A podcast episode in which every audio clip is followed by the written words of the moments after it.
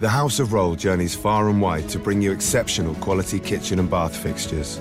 In all of this, you'll see the details of your own story, the story of a life well-crafted. Welcome to the House of Roll.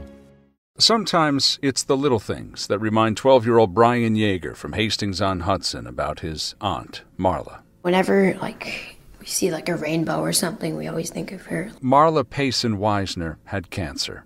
She was 45. When my aunt passed away in 2015, it kind of left a big hole in the family, and hockey, as well as her, have been a big part of my life. My sister passed away 3.5 years ago. As a family, we established the Marla Fund in hopes of helping literacy programs and other programs needed to be funded in the Edgemont School District. Jackie Yeager says her sister was a devoted first-grade teacher. She was loved and respected at Greenville Elementary. Right outside the classroom where my sister taught first grade for so many years, in her memory, the school district put up a statue and planted a tree.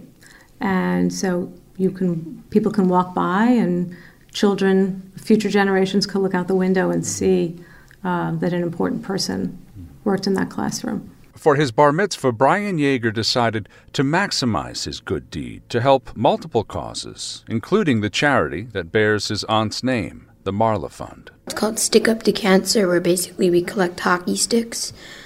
We donate money to a fund, and then the sticks get donated to communities in the Tri-State area. You know, when you go into someone's garage and there are all these sticks taking up the whole corner, we collect those, we donate them, and then each stick donates money to literacy programs. He already has hundreds of used hockey sticks in his basement, all of them destined for a youth program in need. There are donation bins at local ice rinks, such as Murray's Ice Skating Rink in Yonkers and Westchester Skating Academy in Elmsford. There's a few bins on Long Island as well. If you have old hockey sticks, they can email them to me at stickuptocancer@gmail.com. All we need is your home address, and then we can arrange a time and date to come pick them up for you. For every hockey stick collected, Brian's family donates $5 to the Marla Fund.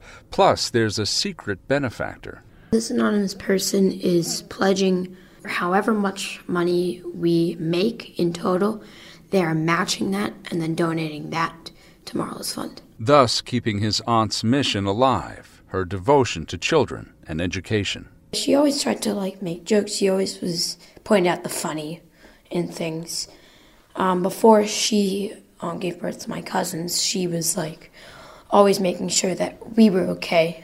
She always wanted to have kids, but before she had hers, she always made sure my brother and I were okay. Now, as he becomes a young man, it is Brian Yeager's turn to be the nurturer, to look after his cousins, who are just 5 and 4. We really just try to take care of my cousins, who don't have a mom anymore, which is really tough for them. We are just so incredibly proud of him. This is an amazing project he's taken on, and he's learning a lot while he's doing it. He is just really helping to preserve his aunt, my sister's, legacy.